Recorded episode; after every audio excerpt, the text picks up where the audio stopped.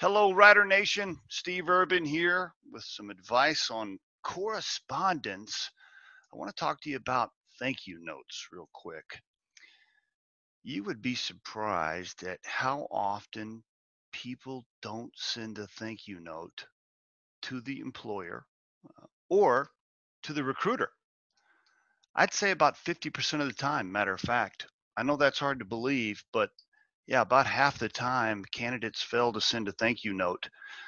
We highly recommend you do a good, sincere thank you note the evening of, or maybe the very next morning after the interview's finished to the employer, and then one to the recruiter will give you a much better chance of getting pushed through to the next round. I know that sounds like a simple tip, but you will be surprised at uh, how often people forget that. And folks, there's your tip of the day. Feel free to call into this station anytime with questions, and we'll do what we can to help you. To learn more about us, visit riderflex.com and you can upload your resume there to our database. Thanks a lot for listening and have a great day.